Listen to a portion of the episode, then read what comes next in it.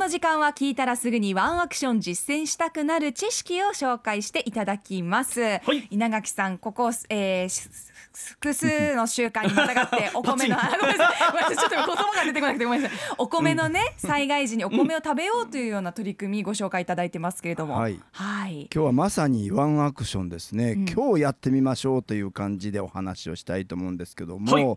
コロナ休校なので、まあ、このチャンスにぜひお昼でも夕方でも子どもたちそしてお母さんでですねご飯を炊いてみようというそういう話したいと思いますね。はい。うん。うん、お鍋とカセットコンロを使って、まあ、災害時を意識しながらですねちょっと炊いてみませんかということをですねお伝えしたいと思います。いや、はい。有意義ですね。ねえ。ううんん。はい前回までの振り返りを少ししたいと思いますね。お願いします。はい、うん、前回ポリ袋を使って炊飯してみましょうというお話しましたよね。はい。うん、これは、えー炊飯をするときに、えーまあ、このコーナーでは炊飯器じゃなくてお鍋とカセットコンロを使ってご飯炊きましょうという話をしてるんですけども、はい。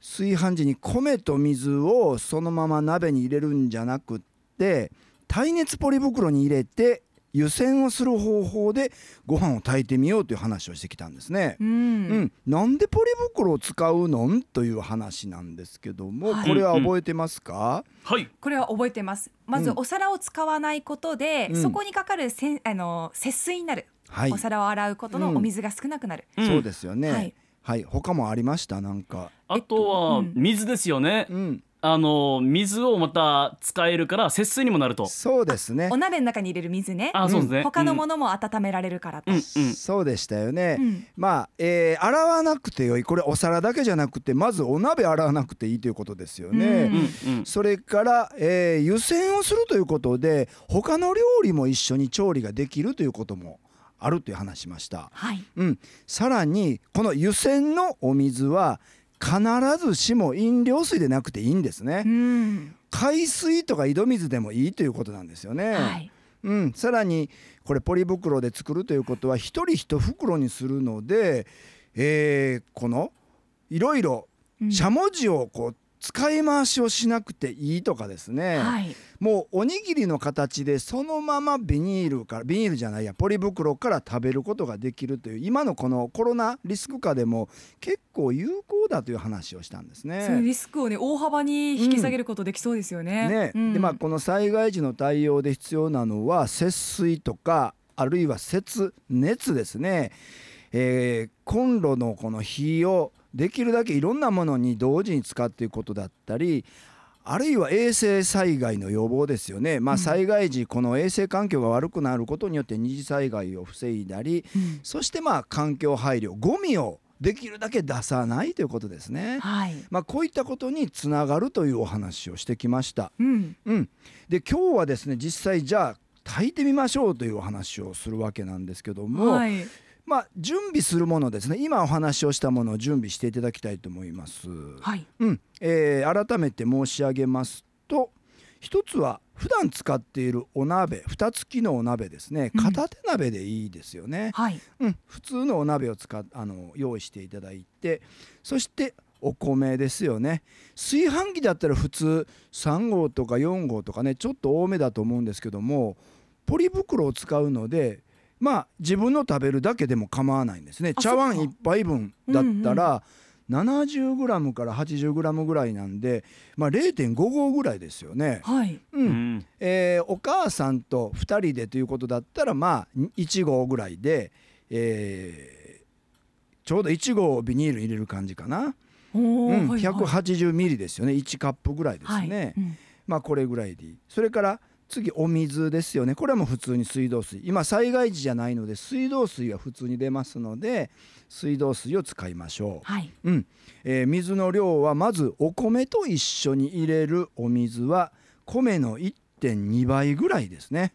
えっとポリ袋の中に入れるお水ですよね。そうです、んはい。ポリ袋に入れるお水は、はい。えー分量でいくと米が1としたら米の1.2倍ぐらいですねこれ通常の炊飯と一緒ぐらいだと思ってもらっていいですね。はい。はいうん、で、えー鍋に入れる水これはだいたいお鍋の半分ぐらいかなと思いますね、うん。ポリ袋がちょうど浸かるような感じでいいかなと思います、はい。はい。うん、そしてまあコンロ。これ普段使っているガスコンロでも IH コンロでもあるいはいざという時のために、えー備蓄しているカセットコンロでもいいしキャンプ用のコンロでもいいです。まあ、できれば災害時を想定してカセットコンロとかねキャンプ用コンロ使う方がいいかもわかんないよね。今の機会にまたちゃんと使えるのかっていう点検もしながら、そうなんですね。ね。まさにその通りで、うん。えーボンベとか結構ね放置してたりするし、うん。実は触ってみたらあんまり中がないわみたいなことが分かってしまうので。あるな。あるある、うん。ねあるあるですよね。キャンプ地で困るんですよね。あ全然ないじゃんってね。ねそれの点検も兼ねるっていうのは非常にいいですね。でこのコンロは実はいろいろパワーがあってですねおちょっと前のものは熱量が低いんですよ。うーん。今、うん、2500とかね、はい。2700とかで今は3500とかなんですけども、まあ、ちょっと熱量が違うので、えー別にどの熱量でも構わないですけども火の加減がちょっと変わってくるのでここはあのチェックをしておく必要があるんですね。はい。うん。でカセットコンロの場合は風が当たると一気に熱が逃げてしまうので、屋外で使う時とかもちょっと要注意なんですうね。ん。はい、うん。うん。今日の実践はまあできればお家の中でしていただいてうん。外でもしやろうということになった時ベランダとかでやる時はちょっと風防とかもねつけていただかなきゃいけないかなと思いますね。あの対策はしっかりねした上で、そのそのベランダでね火器を使っていいかと確認を取った上で行ってほしいですね。はい、まずそこで火が使えるかどうかということもね、うん。公園じゃちょっと難しかったりもしますからね。はい、でまああのーお家でも例えばクーラーとか扇風機の風が当たってしまうともう全然火が届かなくなってしまうんですね。うん、こんなこともまあ気をつけていただくということですね。はい、そしてまあ5番目は耐火性のポリ袋これは100円均一ショップなんかでも売ってます100円で売ってるんですねう。んううんん、何十枚も入って100円で110度以上対応ができるというものなんですね意。外とお手軽に手に入りそううん、ものでなんですねすよね。。うん、簡単に手に入るんですね。へうえ、んまあ、これでどうやってご飯をするのかちょっと考えていきたいと思うんですけども、はい、まあ、一つは今お話をしたように耐火性ポリ袋に米1合と、まあ、米1合だったとしたら、うんえー水はその、えー米の1.2倍なのでいなんなんぼなのかな？1.2合だから180ミリの1.2倍の水を入れればいいということですね。うんうん。うん、で米はまあさっと洗うだけでいいですね。あんまりこう水を吸水させるとちょっとふやけてしまったりするケースもあるのでそうですか。まあ緊急時ということで、あの災害時水がない中で米も洗えない状況も考えて、はい、まあ、さっと洗うぐらいでいいかと思います。うん、うん、でまあ、えーポリ袋ですね、えー上を、えー空気をできるだけ抜いてですね、はい、えー袋の角を下にする感じで軽く縛っていただいて、はい、うん、その、えー米と水を入れたポリ袋を鍋に入れて、まあ、鍋の半分ぐらいに水を入れて、えー点火をするということですね。う。ん、点火をしてそしてまあ、えーコンロとかですねあるいは先ほど申し上げた状況によって環境によって、えー違うんですけども大体、まあ、5分から早ければ5分それからまあ20分ぐらいで沸騰するんですね。えー、そんなに？5分で、うんこれ結構ね鍋の大きさにもよるんですよ。ああそうですよね。鍋が小さかったら早く沸騰してしまったりしますね。うんうんまあこれ早いのは別に構わないんですね。はい、えー問題はその沸騰してからですね吹きこぼれを始めてその後10分ぐらいですね火をやや弱めて、えー煮続けるこれを蒸し煮というんですけども、はい、うん、煮続けなきゃいけないですね。うんうんうん。そして、えーまあその10分が経ったら蓋をしたまま、えー火を止めてさらに15分間蒸らしをする。この10分の蒸し煮と15分の蒸らしが実は全てのポイントなんですねご飯を炊くの。この蒸しが全てと言ってもいいぐらい大事なんですよ。はいはい。うん、だからまああの結構米というのは素晴らしいね備蓄品で微調整が効くんですねこの蒸しに蒸し蒸らしをすることによって十分美味しくすることができるんですねう。ー。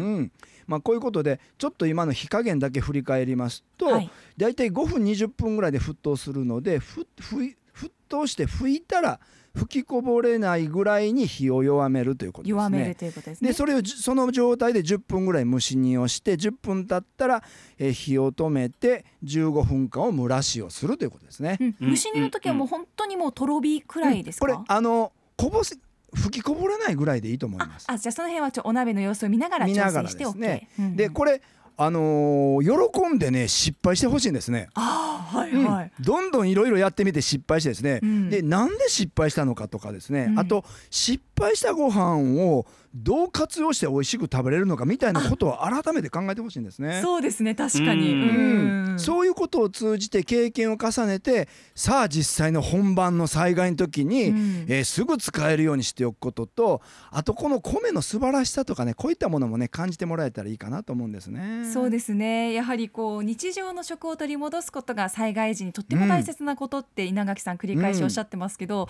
この知恵があるっていうだけでなんか大丈夫かもって思う瞬間あるかもしれないですよね。この知恵があることで例えば自分が貧困状態に陥っても、うん自分で何とかしようという気力が出て、うん乗り越える力になりますよね。そうですね。ううんんぜひねお米と耐熱性のポリ袋とお鍋そしてできればカセットコンロ、うんこの環境が揃っていれば今日実践できることなので、そうですね。はい。でこれやっぱりさっき言ったみたいにお鍋とかカセットコンロとかケースバイケースだと思いますので、うん一番最初にやったとして成功する確率って稲垣さん的にどんくらいですかね？あ僕が今言った通りにやると100%成功します、ね。めっちゃ心強いな、今言った通りですからね皆さん、はい、はい。ぜひメモ控えていただくと同時に、アップのこのコーナーはポッドキャスト配信もやっております、はい。スポ Spotify などのサービスで聞くことができますのでぜひ過去の放送回とともに今回の稲垣さんのレシピもね、うん。一緒に押さえていただければと思いねます、であの失敗作をまた美味しく調理したアレンジ方法とかも聞きたいですね。ね、アイディアそうですよね。皆さんも考えていただいてぜひハッシュタグアップ738に投稿してください。はい。はい、ガッキーのワンアクションでした。ありがとうございまあした。ありがとうございま。ますアップのポッドキャスト最後までお聞きいただきありがとうございました。生放送は平日朝7時から FM 九二一 AM 七三八 RBC アイラジオ。県外からはラジコでお楽しみください